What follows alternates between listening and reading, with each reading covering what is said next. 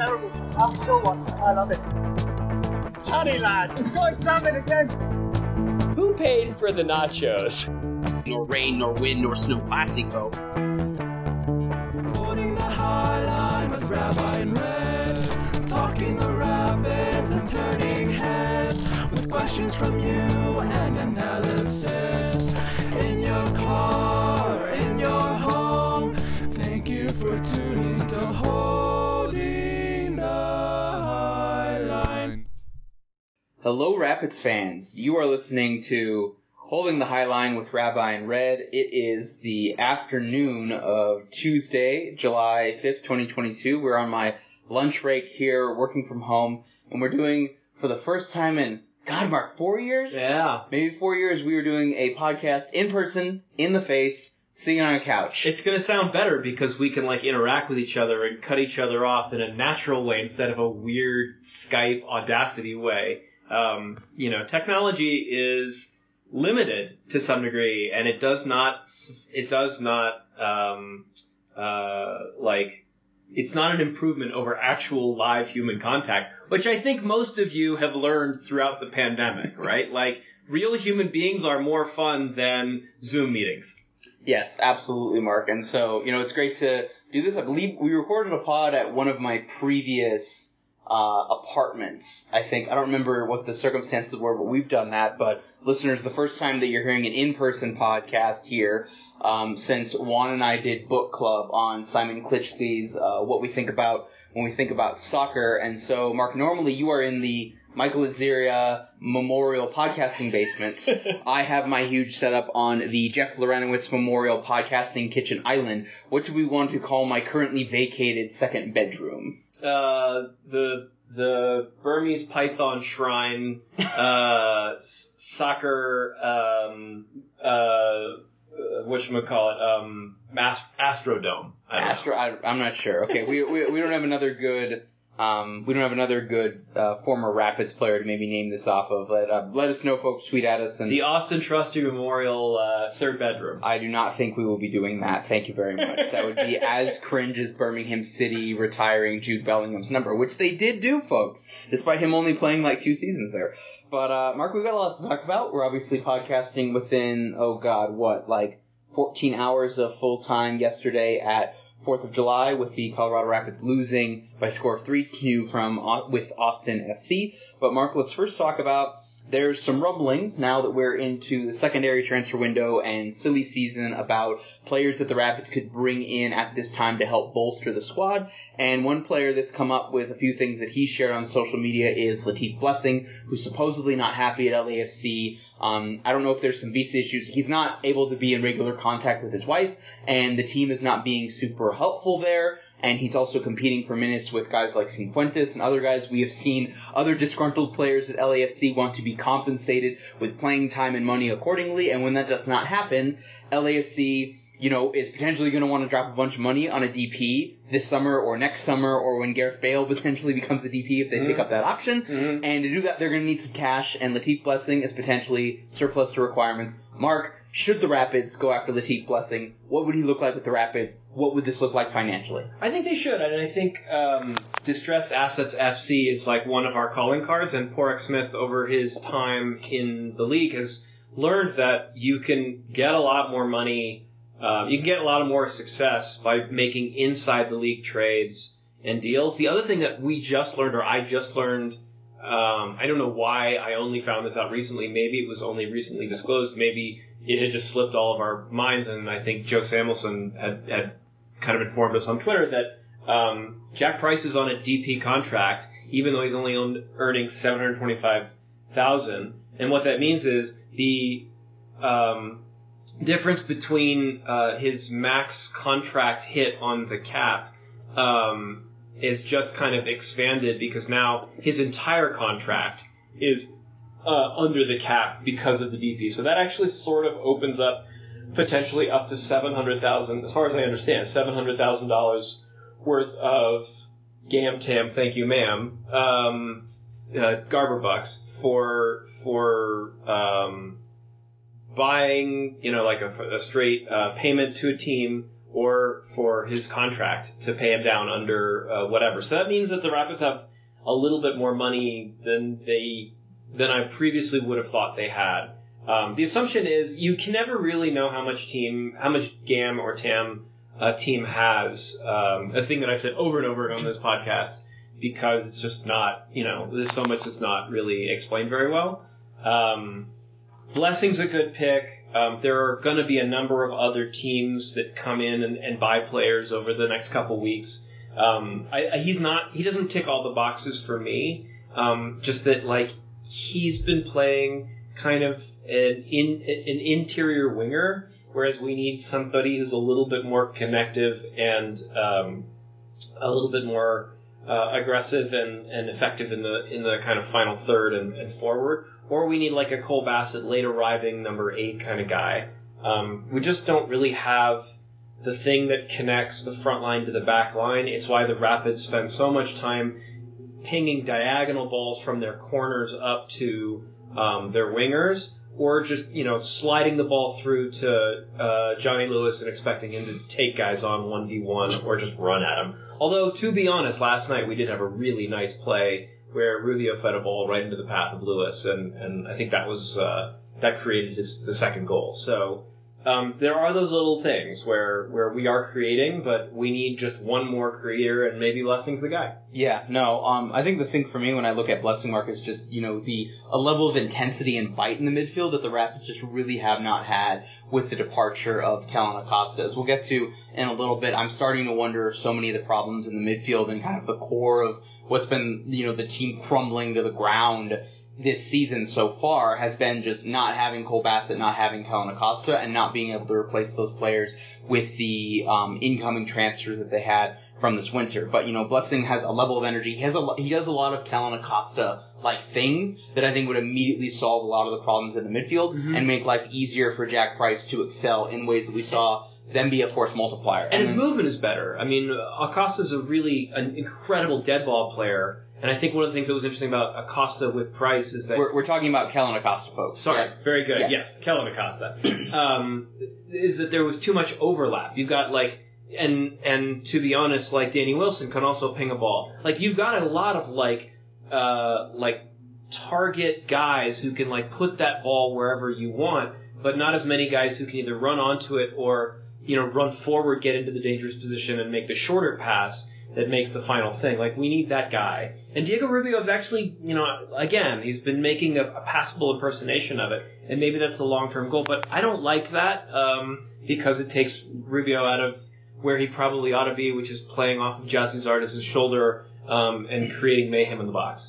Last thing that I'll say on Blessing, Mark, uh, his uh, guaranteed compensation for this season is four hundred twenty thousand. That's, I think, a relatively no, low number. That's an undervalued contract. That's like the new Hutolo yeah. midfielder equivalent for me in terms of that. He is also in the last year of his deal, so I would assume that if he is moving, I don't know that he wants to go back to Europe. Maybe he would because of what's going on potentially with his personal family situation that he's alluded to and others reporting in L A F C have alluded to. But I think if a, a team wants to acquire him, first of all, they have to meet, I think, the financial um, you know, valuation that L A F C would put on for him. You'd probably want to do a You'd, you'd want to do a transfer and sign in terms of locking up. You don't want to you don't want to spend a bunch of money on him and then have him walk away in January, and there'll probably have to be some, you know, personal, uh, you know, like some player representative um, welfare work that would have to do from a, a, a family setup situation such that maybe, you know, he can get things right off the field in his yeah. personal life. If you check all of those boxes, I think Latif Blessing will absolutely leave a team that is going to win a trophy this year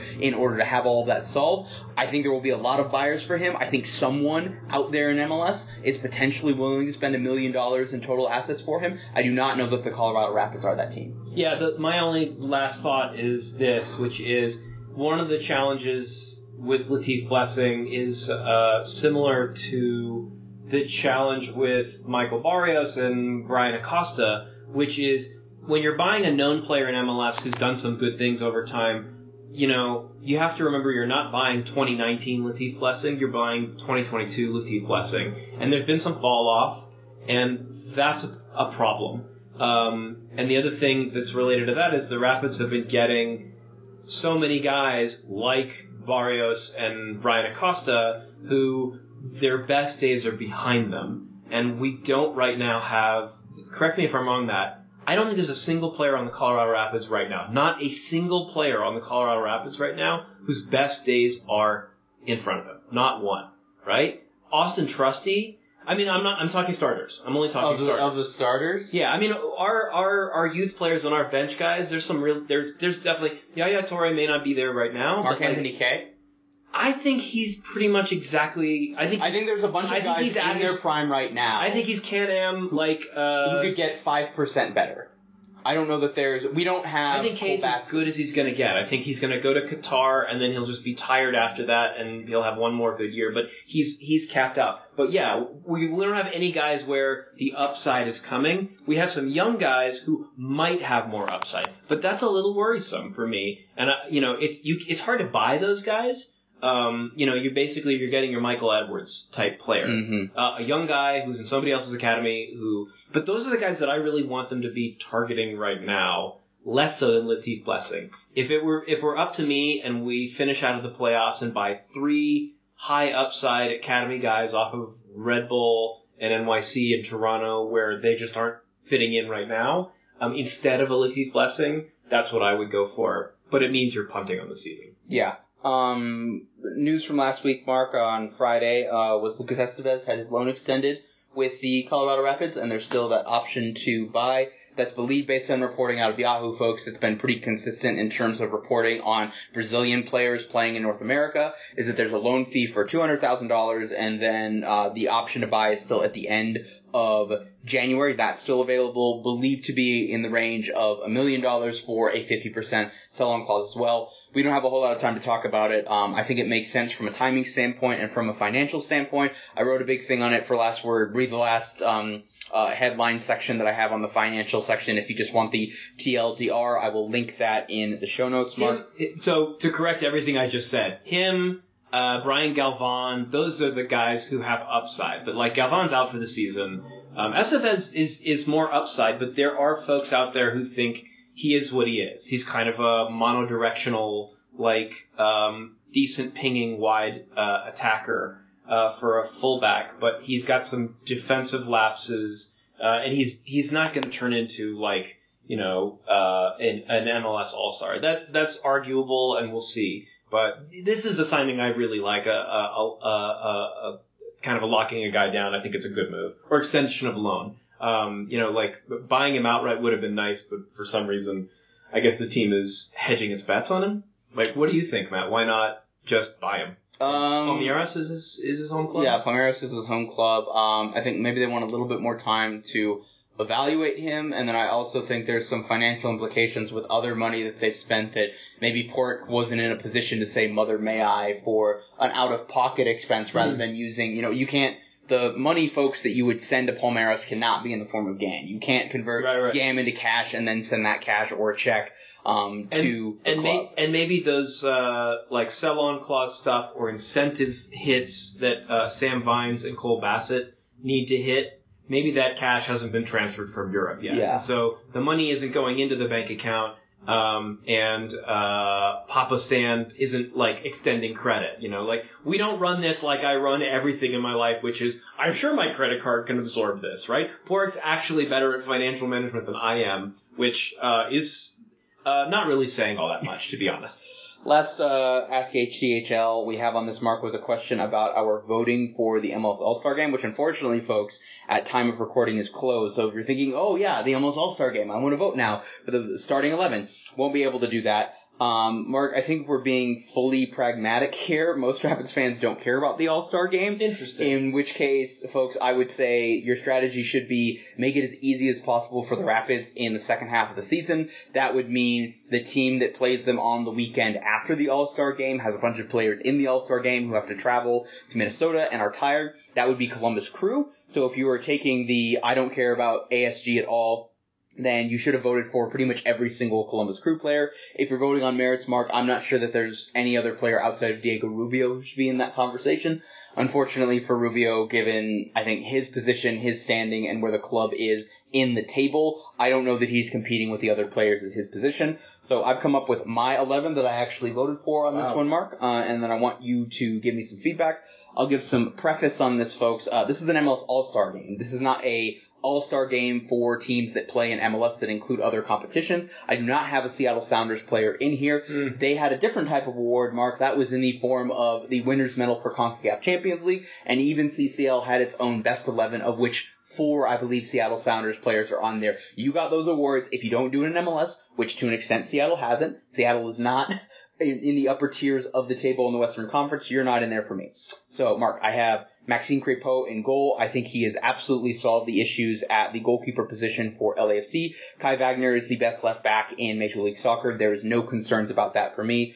The two center backs I have are Aaron Long and Alexander Callens. I think they have been the most consistent and the best players uh, at the defense for their respective teams. I think Aaron Long has been the most important, albeit not necessarily the most flashy player for the New York Red Bulls. At the right back position, I have Brooks Lennon on merit. He did just recently get a long-term injury. He will miss the All-Star Game. So if I can go on merit based on who's the best eleven for the first half of the season versus who's actually available for the All-Star Game, I would go with Julian Araujo at the right back position. I think he's been very good and less red cardy for the L A Galaxy. Uh, in the midfield, I have a midfield three, Jose Martinez, the most Philadelphia athlete since A I probably for the Philadelphia seventy-sixers. He's been fun. They've been good again, Philadelphia.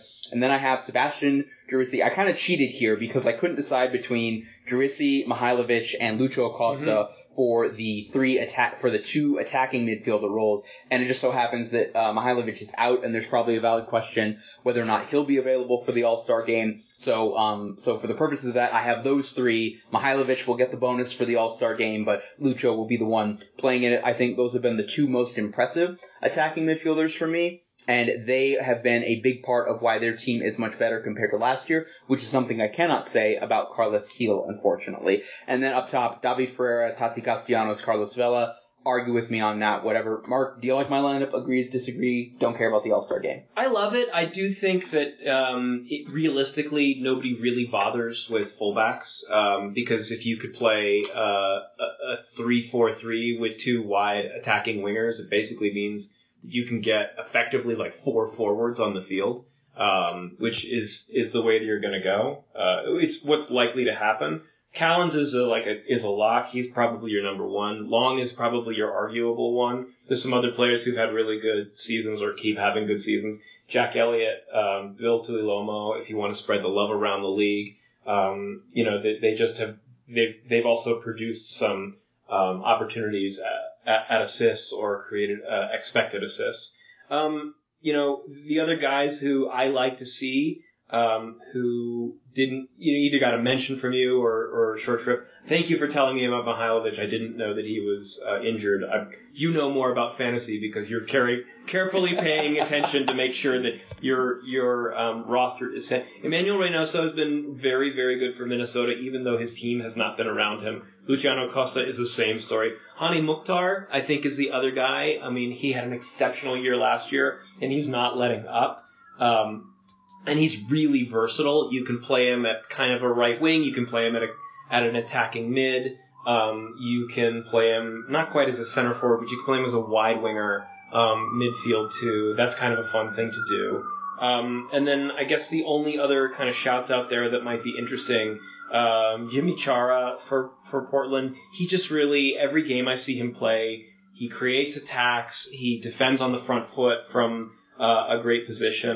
Um, and then one team that just gets kind of overlooked over and over and over again is Orlando. Uh, Matias Pereira, per- Pereira is doing very well, um, uh, producing a lot of um, opportunities. He has nine assists on the season. I think he leads the league. No, he's second in the league to Luciano Acosta at Cincinnati. But those are like, for us West Coasters, those slide under the um, the radar. The reality, though, and that you and I both know, is that we picked a great lineup of really good players, and none of a bunch of them are not going to make it because they're from the wrong markets, right? Yeah. Like Tati Castellanos is going to get there, even though he hasn't been as exceptional this year as last year because New York. Mm-hmm. Um, two players out of Seattle are going to go because Seattle. Right? Two players out of Atlanta are going to go. That's right. At least one Austin player is going to go. You That's know. right. Um, who was the other player on here who was like, oh, Carlos Vela is going to be there, like, yeah. no matter what. Like, mm-hmm. Vela's not having a great season, but he's going to be there, and there's no way around it. Um, and then there's a couple other guys, like, they may vote um, uh, Shaqiri in there from Chicago. They might vote um, uh, Chiellini in there, even though he hasn't played a minute, right? Like, that's a real that's a real possibility. It'd be really funny, uh, or he'll be appointed by um, the Garbs, because that's the thing. The last guy who deserves a spot there, and almost certainly, well, two guys who, who will, one Rapid and one um, uh, striker, who's just not, who's doing great things and not getting all the love. We've already mentioned it before. Jack Price should probably go for the Rapids. Um, there's just not a better dead ball hitter. The weird thing about Jack Price is he has zero assists on the year, mm-hmm. which is insane, which I only found out last week because it seemed impossible that that was true. And the other player is Jeremy Bobasi, who mm-hmm. is, you know, why Portland sold him on um, after misusing him in the wrong position, I will never know. But he's doing good things for San Jose, who are garbage. He probably won't go to the All-Star Game unless he's appointed as a, an injury replacement, because he's very talented and very good, and he scores a lot of goals for a team that is even worse than the Colorado Rapids right now. Um, you know, the uh, San Jose, uh, S K C, and the Rapids are three teams that are fighting at the bottom with a bottom group of players. Yeah. Um, only other thing that I'll say, Mark, is a lot of times, like you said, this turns into a popularity contest, and for the other picks that you get, you know, from the league or from the commissioner or from whoever's coaching it, I believe it's just the home manager for the All-Star Game, so it would be Adrian Heath from Minnesota, if I'm not mistaken. You know, normally they'll pick based on other merits. I, you know, this is my best eleven based on, you know, play in M L S. These are the eleven guys. I cannot tell the story of the first half of this M L S season without them. Mm-hmm. There will be guys who will get on, like you said, from the Sounders, Mark, who will do so because of what they did in Champions League. There will be guys like Chiellini or Gareth Bale who will get in just because they're a major star, and this is an all-star game, not an all-merit game. Mm-hmm. And I'm sure Walker Zimmerman, who for me, Mark, has not been as impressive. Mm. Nashville has not been as good as I would have expected with them opening up a new stadium, but Walker Zimmerman's going to get in because of what he's done with the national team. We could say the same thing about Matt Turner last year with the All-Star Game. We could say the same thing about uh, Lucas Salarayan, who got in the All-Star Game, who did not have a great first half of twenty twenty-one, but because of what he did in M L S Cup in twenty twenty, was automatically going to get in anyways. Um, so yeah, that's it as far as All-Star Game stuff. Mark, uh, does a Rapids player make it yes, no? I will say no. Uh, probably no. I'll okay. No.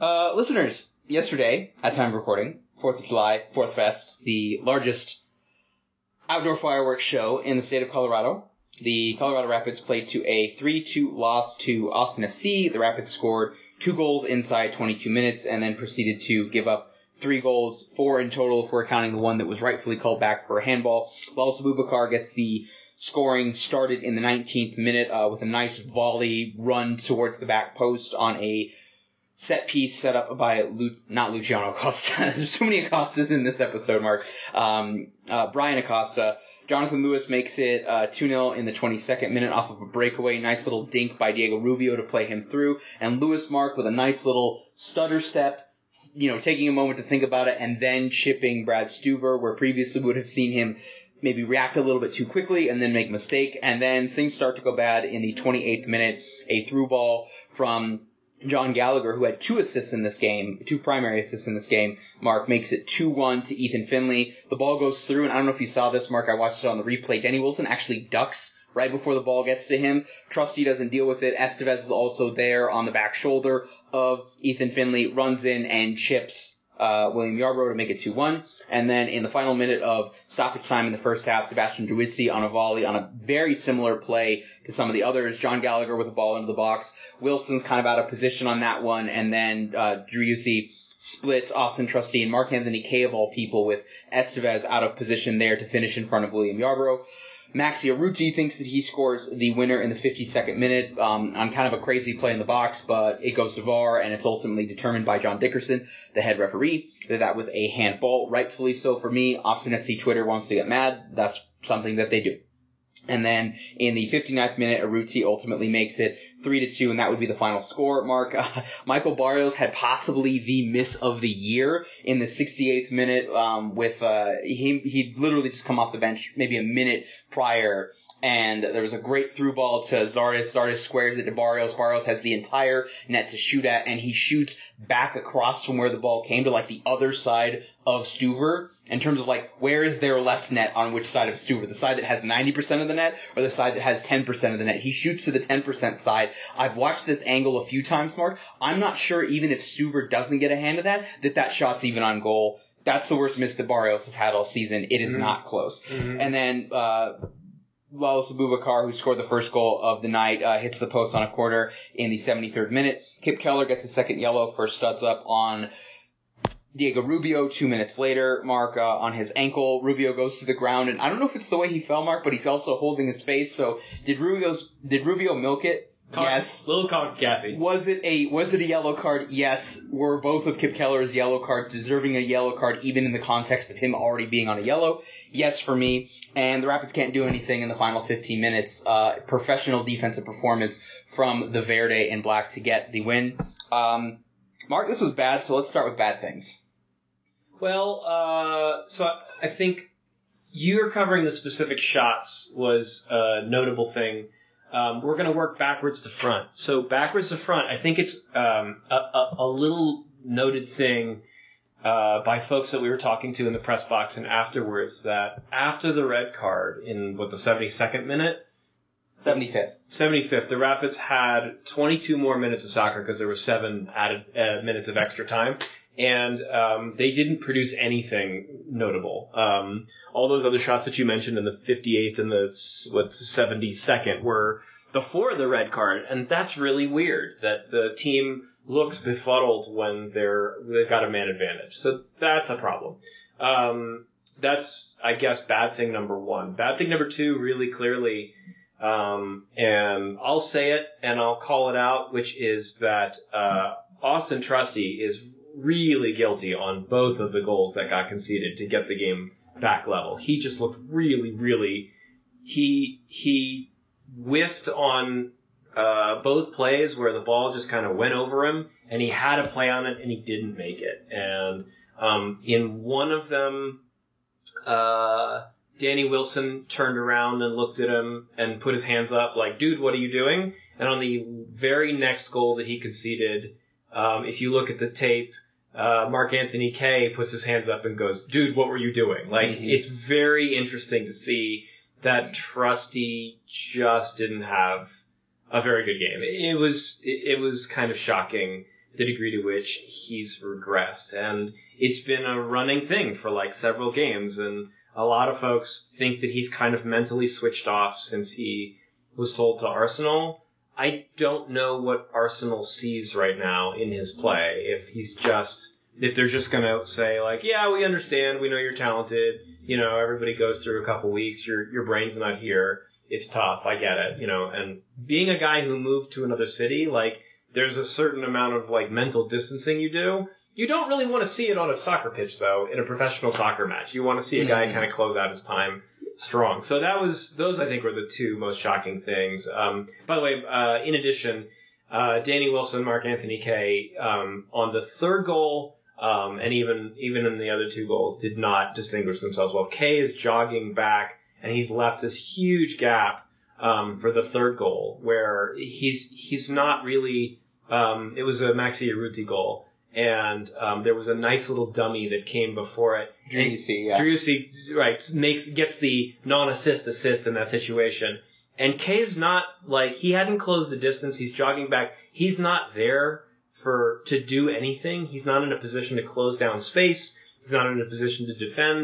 That third goal was also really shocking that, you know, uh, defenders talk about being tight to your man, right? Nobody's tight to anybody. There's, like, all these, like, A T X guys just wandering around. I wouldn't call them unmarked, but like they've got a lot of room to operate. There's like four guys there that could have passed the ball to each other. Um, it's pretty ugly. So yeah, um, that's my bad thing. What are yours, Matt? Um, well, you know, I, you started with the, you, you went back to front. So I guess I'll go front to back. I think we could do a whole, we could do a whole video review of all three of the goals conceded. I could even say four in terms of the handball goal that was called back for V A R, and do a whole blame pie a la twenty seventeen, twenty eighteen with this team and talk about who's at fault. Ironically, I think William Yarbrough is at worst the fourth most at fault in any of those yeah. four goals that were conceded. I, I maybe want to defend Auston Trusty a little bit on this one, nice. Mark, because on that first goal, I think Wilson gets a header to that and intercepts that ball. I don't think Ethan Finley puts that in the back of the net. And then if you look back at it with, you know, Austin kind of having a crowd of players, um, from William Yarbrough's perspective, it would be right, it would be to his right and then close up against the, in the Manchester City zone outside the box.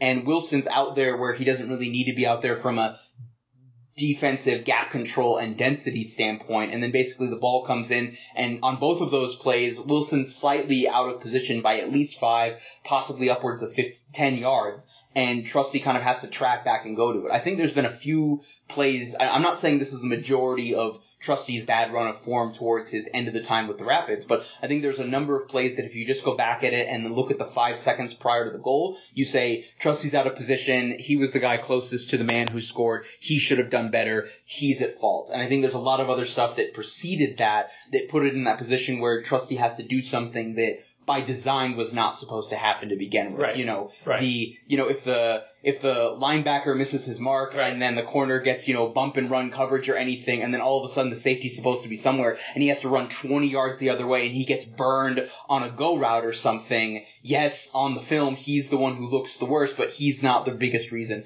that it was.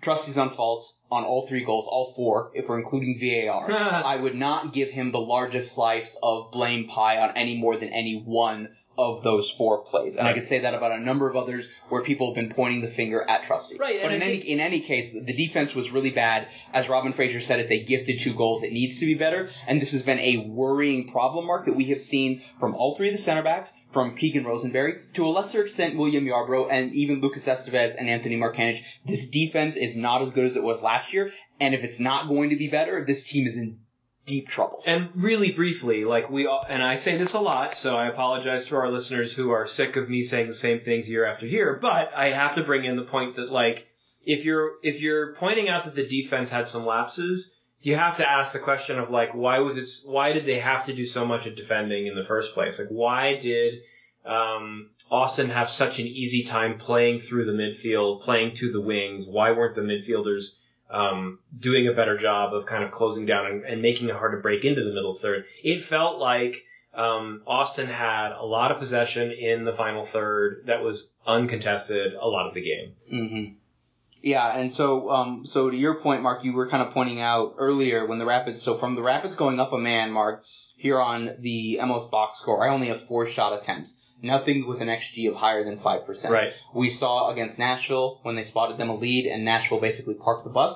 They had difficulty with this. I don't want to necessarily compare the road games because road games have been a mess. And even when we've seen them be up a man in other scenarios, like in the Champions League games, just this team cannot break down a low block where they cover numbers and then just don't give away anything super easily. And we've seen this in home games where they have several minutes to do it, twenty-two minutes of total playing time yesterday, and they could not do it, and they've been up a man or they've been able to swarm them and everything. Ironically, this team can't create good chances in the most critical moments where they know that the opponent's just going to try and defend and prevent them from scoring. And that's something fundamentally you have to be able to do at times in the game of soccer. There are times where you just have to put ten men behind the ball and guard and hold out and not concede yep. a goal in twenty minutes. There are times where you have to do that against a team that's just defending. They have not been able to do this, just like my concerns about just the the fundamental underlying issues with this team right now. This is a problem that I don't really see being resolved. They're not creating high-quality chances, and as we've seen last year and this year, even when they get those high-quality chances,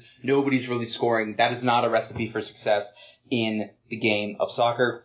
Good things, Mark. Um, it was really nice to see Lewis score on his one really good opportunity. Can I say something real quick about Lewis? Of course. I was down photo- uh, doing photography, and um, I took, I think, fifteen or twenty pictures of Lewis, and none of them, like, one of them came out because he moves so fast, he's a blur. I literally have no in-focus shots of him. The dude moves too fast.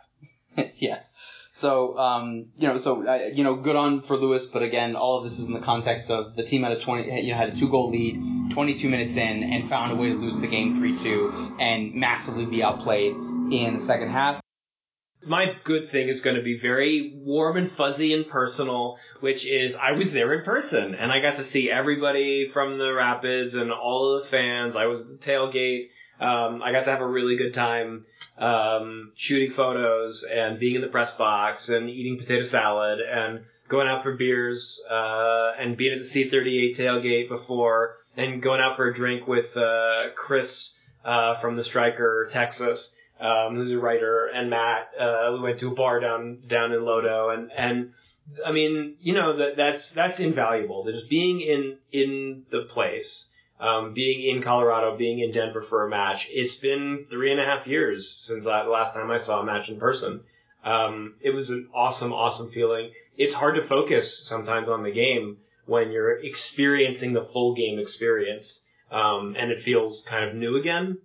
And related to that, you know, the crowd was awesome. You know, it was eighteen thousand, uh, zero eight six or zero eight four. Something like that. I, I don't, I didn't get to meet all the people. Yeah. So, Um, there were moments in the second half where there was a foul or there was a, a bad call or there was a miss, and the, the, the volume was just thunderous. And Matt knows because he's been to all the games, but, but like there are times when, you know, early season, not great weather, um, you know, it's kind of quiet at D S G P. And when it's, when the stadium is rocking, the stadium is rocking. And even in a loss, uh, in a game that you really shouldn't have dropped the points. Um, it's, it's an awesome experience, and it really was, uh, absolutely great. Uh, and you know, this is the gospel of soccer, where we hope that the fireworks game gets people to come out who wouldn't normally come, and they get, catch the bug. I mean, I wasn't a huge soccer fan in twenty thirteen when I got turned on by the Colorado Rapids. I basically showed up and was like, wow, you know, I tried a game and I said, wow, this is really fun. And then I became a full convert. Um, that's the goal here. Um, and the camaraderie and the beers and the good food at the tailgate, um, it's all part of the show. So that's my, I mean, that's not, I wouldn't even call that a good thing, Matt. I would call that a great thing, um, which is a wonderful thing to experience.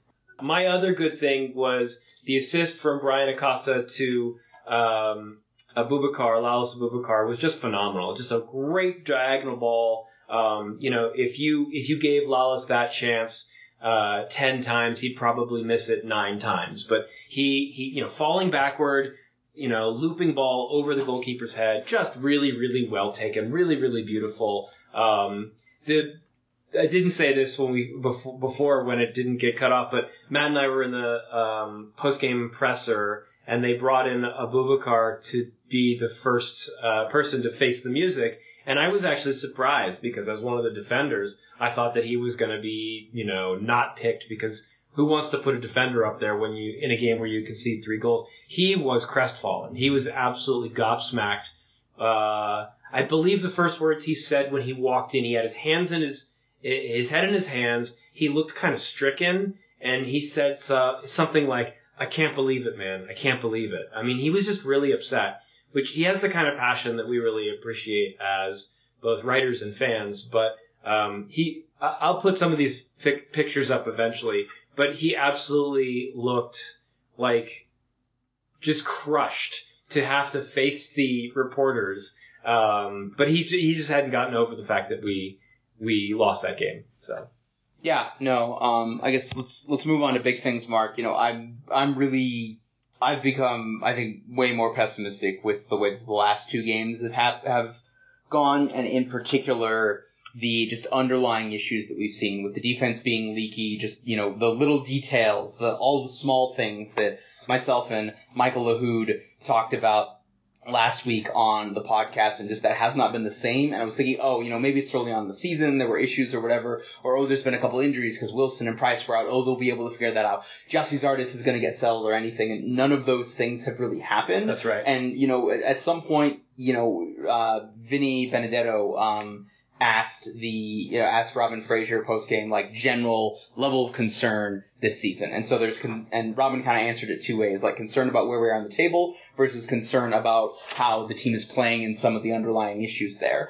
And he, you know, we're halfway through the season, Mark. This was the seventeenth game that the Rapids played on, yesterday, on Monday. And so, you know, at some point you are what your record said it, says it is, or you that's are right. what we, you are what you repeatedly do or what you repeatedly don't do. And so that's where my main concern that I have coming in, you know, they have a big game this weekend against Real Salt Lake that we'll get to in a couple minutes. They've got midweek against Orlando. That's a home game against an Eastern Conference team. Then they're playing the L A Galaxy, you know, and then it's Seattle Sounders, New York Red Bulls, who've been playing really well as well. You know, those are one, two, three, four, five. That's five playoff teams where, honestly, I could make the argument the Galaxy are the worst of those five, yeah. Mark. And, you know, if you don't make any points there, then you're looking at seventeen plus five is twenty-three. You've got eleven games left. At some point, this if this team wants to make the playoffs, they need to win games. And at some point, they need to start winning those games. They're averaging, what, one point one, one point, uh, one point one two points per game right now on the season. They're only ahead of San Jose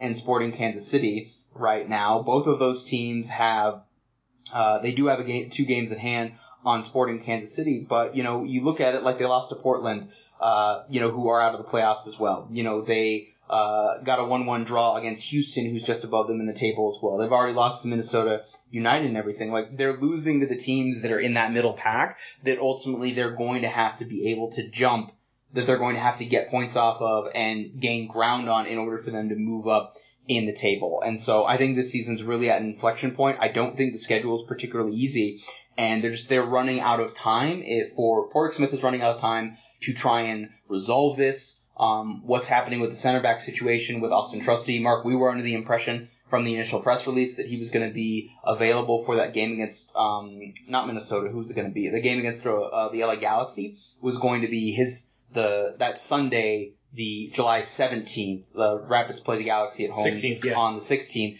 that that Sunday would be him formally reporting to Arsenal, and so he'd be available for that. Uh, it's now been made clear that today, that yesterday, was his final home game with the Sporting Goods Park. I asked him afterwards, are you available for Saturday? And he said, to be determined. Um, the Rapids have already spent money to acquire a number of players at the center back role. Do they really have a roster spot or even money to get somebody else who's going to be better than Trusty, who we just talked about? Hasn't been particularly great. They have holes in the midfield. Does the triumphant return of Ali Larraz from the injured list resolve that? I don't think so. And fundamentally, Mark, Diego Rubio is the only dangerous guy that the Rapids have in the final third. Mark-Anthony Kaye was invisible yesterday for me. Um, I'm at DEFCON one as far as Driussi's artist. I didn't see enough from him at all. He looked completely out of sync. Michael Barros has regressed.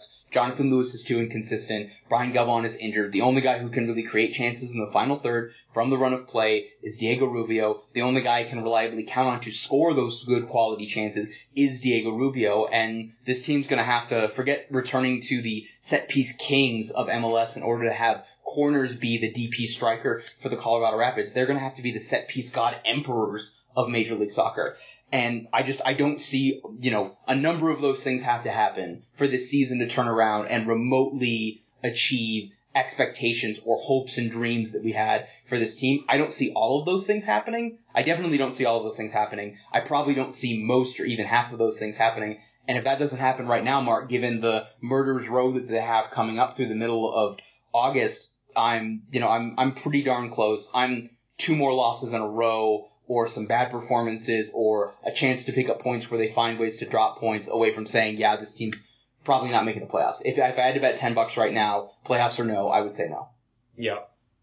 Uh, boy, you said a lot of things there, and I don't, I don't have a lot of, you, you, you ran down the, the options at center back and, and kind of discounted everyone there. And I, I think you're pretty much right. And there's nothing to argue there. Um, when you talk about the, what's left of the, what's going on in the, in the calendar, I'll say something I've already said, which is you've got to start winning on the road.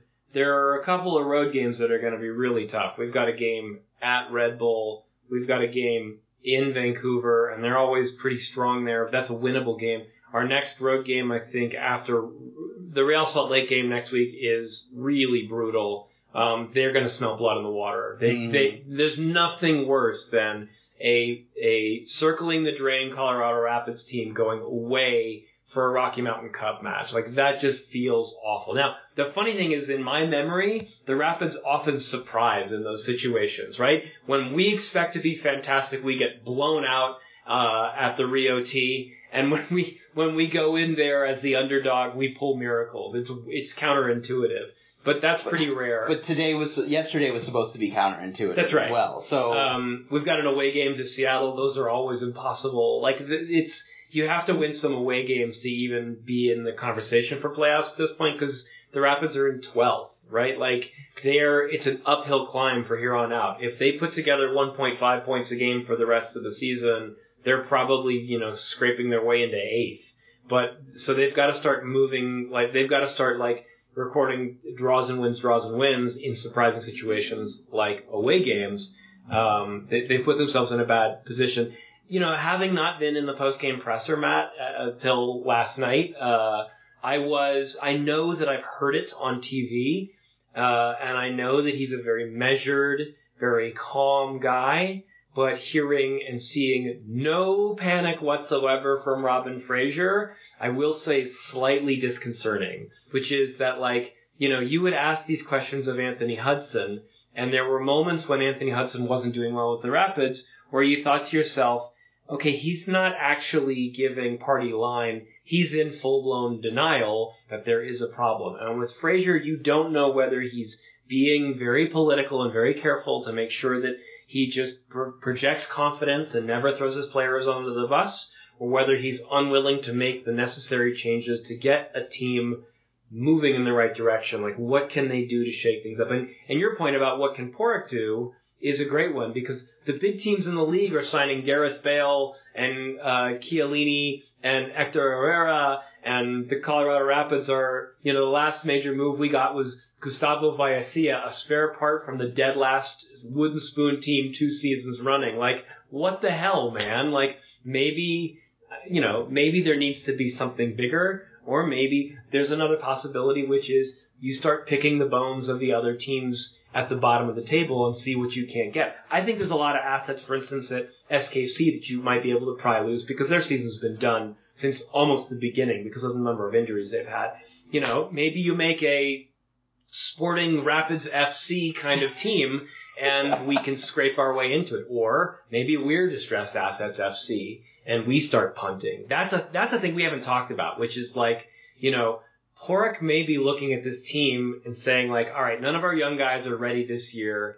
Um, our older guys have still still have some value. Some of them may want to be with a winner where they can get a cup this year. Maybe it's tear it down. Maybe there's a few players out there that we can move and get either cash or prospects, um, thinking in, in baseball terms. Mm. Um, I don't like this conversation. I don't no. like thinking, I don't like thinking about Jack Price as a, as a guy who you can move along I don't think it's Jack, to Miami to, to do things. But, uh, I think so. I mean, I, you know, I, we've all been shocked by big moves that this team has made before. So, um, you know, that's a question that we have not addressed here, uh, which is maybe we're Distressed Assets F C. Maybe we're not, Um, buying Latif Blessing. Maybe we're more like selling Keegan Rosenberry or selling Diego Rubio, because, by the way, fans who are listening to this, we often hear people say, I often hear people on Twitter say, why don't we sell, and then they name the worst player on our team, and the answer is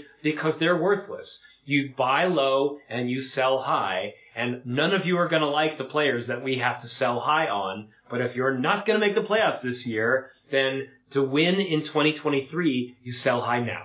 Yeah, no, I, I think those are all good points. Where I think it's way too early to have that conversation. We're, we're Matt, in terms but of... There's num- more value if you sell now than if you wait till you're distressed assets, because then, blood in the water, they know that you're trying to just offload these guys for bargain prices.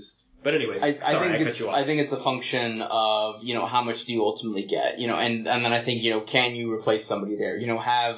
Uh, you know, have the Colorado Rapids been scouting Cameron Dunbar, and do they think that they could get him easily from L A Galaxy and then make a move for him, and in doing so sell at the high watermark for Keegan Rosenberry's value to a winner that's just a right back signing away from? Then I think that's a that's a net positive long term, even if there's short term pain with that. But I think we're halfway through the season. I think it's way too early to punt on this season. I think this team knows that they're capable of being better, and I think doing so, unless it's something that would be massive for like the next two to three years of the club, both financially and on the field, I don't know that Porik's gonna, he's been a shrewd operator in these moments. Yeah. I don't, he's not going to react emotionally to last night, like most of Rapids Twitter. No, and we was. don't.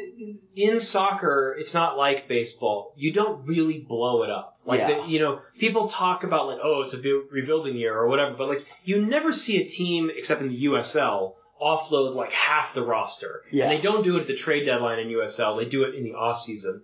The Rapids don't have a lot of puntable assets within the league that are going to get a huge amount of return, but that still means that they may want to sell one guy.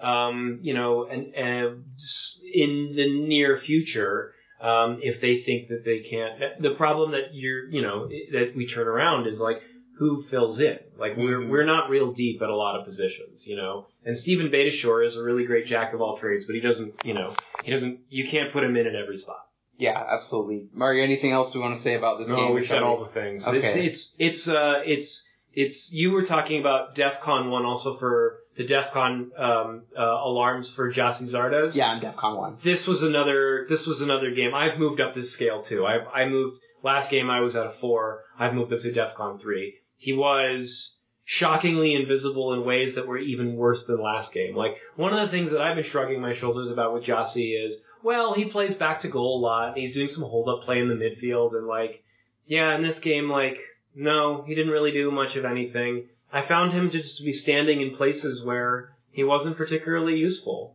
and I didn't understand it. I didn't understand where he was. He wasn't making runs into dangerous places, and he wasn't posting himself up um, in big ways. It was just, it was kind of shocking.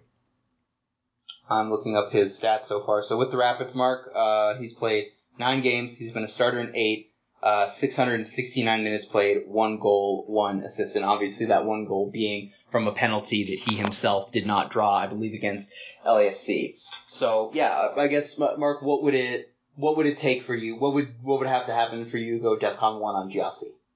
To and, skip a step, you mean? Or when? Yeah, okay, Move yeah. up the scale. When and how? Yeah. What what is what is your? I'll just keep me- building it up. Every game he doesn't produce anything. Um, you know, it's it's interesting because we're a we're a really good team on corners and set pieces. And what I'm starting to sort of appreciate was I thought we signed Jassy Zardes to be an open play guy who could make um, breakthrough runs or do kind of fox in the box moments or have headed back post goals on open play crosses. And I haven't seen even vague evidence that he's going to do any of those things. And that's, I think, the most troubling thing. It's like we already had guys who could finish on set pieces. You put Lawless Boubacar at the back post and let Jack Price bend in the corner, and you're fine. You you you got, you know, you and I both know Loki's Toboggan like the back of our hand. We didn't need Jassy Zardes to run Loki's Toboggan for us. If you don't know this phrase, it's a it's a set piece stack um, where all the players break all at the same time, and it's, it works great, and you, you've got the big assets who can head that ball through. You didn't need Jassy.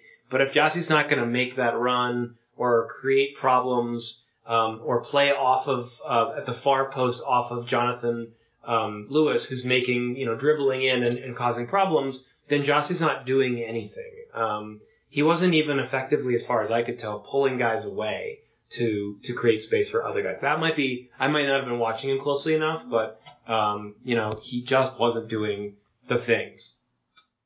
Giassi plays ninety minutes, no goals, no assists on Saturday, Mark. He plays next Wednesday at home against Orlando, no goals, no assists in ninety minutes.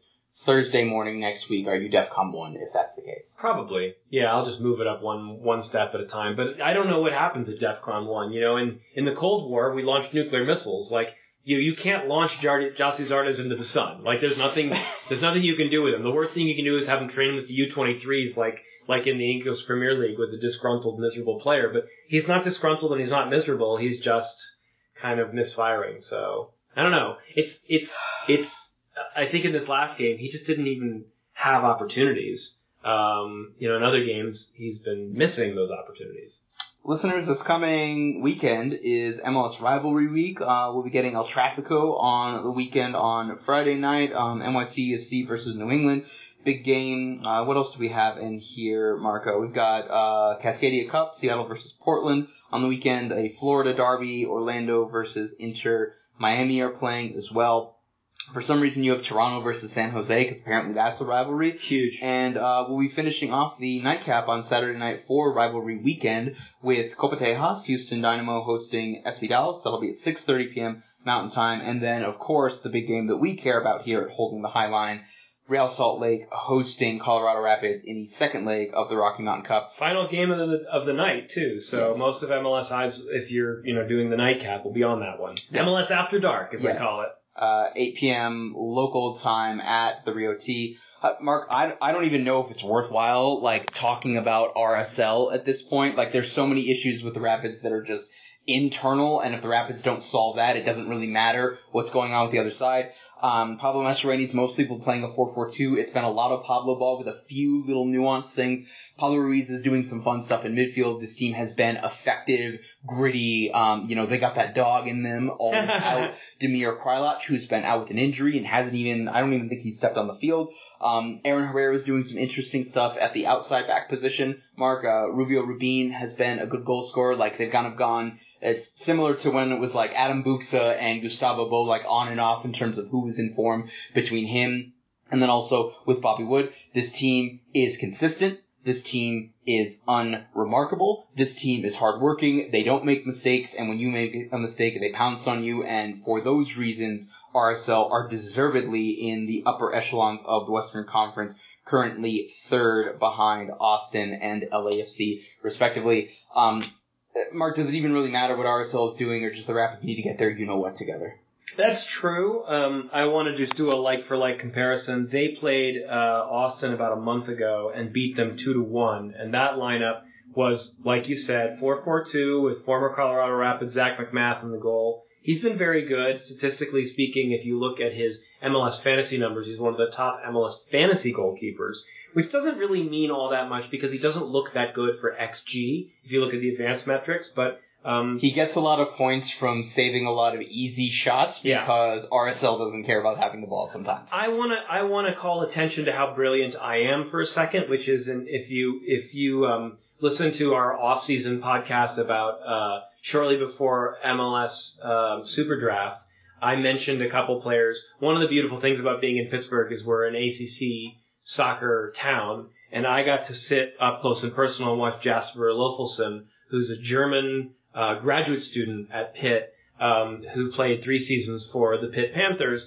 and just looked phenomenal, mostly playing at right back, but he, he could also play at left back. He looked really, really good. Um, he could do a little bit of everything, really good defender, very fast, extremely capable dribbler, and I thought he was going to make a pretty good um M L S, like, backup goal, uh, backup fullback cog.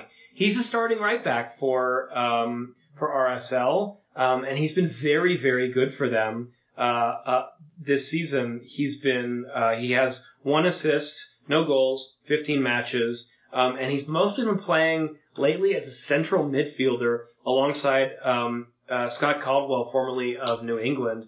Um, those guys are getting a, a bunch of the starts. And that's just kind of remarkable. They've got Michael Chang and Justin Merrim on the outside. Chang is a, a former like striker who they've kind of moved back to kind of create with. So I gotta give um, Pablo some credit, keeping things tight in this funky like four four two, putting players in new positions and getting the most out of them. Um, it's frustrating to see Pablo kind of blossom as a as a coach with another team.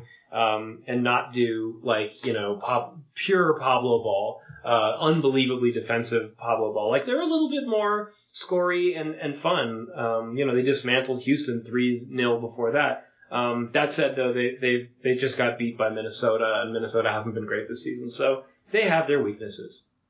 Anything less than the best performance of the season for the Rapids, given the history in this rivalry, given how this team normally plays and how they lose at Rio Tinto, Mark, anything less than their best performance of the year so far for me, and I think it's a loss on the weekend. I, I don't see how this team gets a result on Saturday. Jack Price being back would help, uh, and he was on the field for warm-ups this game. Um, another thing that might be interesting would be if we're going, if we're, Trusty is not playing, and they're going to move to a four four two or a four-back um, without him, because there's really no other options except Gustavo Baiacia, maybe, and then maybe he, he hasn't. Plays. I just looked it up. He hasn't played since May, like it, like early May. Yeah, like I it, don't know what. It's it's concerning that how Trusty has played, and the fact that knowing that his time in here was coming to an end, that Frazier didn't go with somebody else. That, to your point, maybe maybe we're having a, a full Rabbi in Red mind yeah, yeah. here is that the reason is that Trusty's just been better than Viacia and Mike Edwards, and Kate has been hurt. Right, right, but it, at least maybe put the guy on the field and give him twenty or thirty minutes of run in the game. Yeah. He hasn't seen the field since like May seventh or like April thirtieth or something insane like that. Like, I think he's like one step away from being demoted to Rapids too, is my take. Like, But if um, you go if you go back if you go four at the back, then Lawless is, Lawless is going to be a liability as a chaos merchant, and Danny Wilson's even more exposed one v one. I mean, it's, it's there's no good answers here. I I I'm I'm I'm okay with uh, a crazy back four. Uh, that's not back crazy, but it it it automatically has liabilities of Esteves, um, Abubakar, Uh, Danny Wilson and um, Keegan and Keegan Rosenberry. And if you want to tinker, you might shield them by moving Betishore into a defensive midfield role and saying he's kind of a roving killer. He's like a sweeper, you know, he's like a forward sweeper. But, you know, I think also asking Lucas Esteves to start being more defensive might be like uh, playing Russian roulette. Like not a, not necess- not really his his thing. Like stay home, honey. Like, you know, you watch the kids. Not something that I would necessarily trust him with, but um, yeah, there are no good options, Matt. I, Mark, I, I eagerly, given that we're now so doom and gloom, like this is the this is where the Rapids surprise us. So I look forward I hope to so. I look forward to a Giassi's artist hat trick with all three primary assists coming from Sam Nicholson, who will be available for this game as the transfer window Woo! will be opening. Let's see, we're on Tuesday now, so Thursday will officially be the first day is of the window. Is he even in the country? We didn't see him at the game this this last week. Uh, he is. He trained last week. Oh, nice. Team. So okay. He's been in with the team in theory, building up fitness at altitude. He is available for selection on Saturday unless he's hurt, and I and I haven't heard anything about that. Yeah, I would expect him off the bench if anything, but like mm-hmm. you know, one of those uh, questions of like uh, you know maybe m- moving Barrios back to a start starting position. Um, what you know, what do you do? You bench Giassi Zardes like your million dollar player? I don't know, man. It's crazy. It's craziness. Anything else, or shall we get out of here, Rabbi? No, I think we covered all the things. Listeners. Uh, I can't remember how to do this tagline when I'm not in my own basement because I stare at the same things. And uh, we are sponsored by Acres F C and Roughneck Scarves. They are both custom makers of lovely apparel that are soccer related. You can get anything you want. Um, they also have some stuff from the back catalog that's cheap. It's a really fun organization, uh, and they they make neat stuff, and you should buy their things. Matt, tell them how to hit us on the socials, how to read our material, and how to contact us. Yeah, listeners, follow us collectively on Twitter at soccer underscore rabbi, at L W S Matt Pollard, and at Rapids ninety-six podcast. Uh, check out all of our work at Pittsburgh Soccer Now, lastwordonsports.com backslash soccer, and our Substack, holding the high line dot substack dot com. Um, there you can also view us in web format. You can subscribe to our email newsletter, and then you can also Um, support us financially. Five bucks a month or forty-two bucks for the year gets you into our Highliner Club. If you want to email us, email us at rapids ninety-six podcast at gmail dot com. And if you just want to give us a single cash dump and don't want to deal with our Substack, then we also have a Patreon page, patreon.com backslash rapids ninety-six podcast. Um, listeners, we'll see you next week to hopefully not have a Rocky Mountain Cup, uh, you know, sad sack session or anything. That's right. Peace.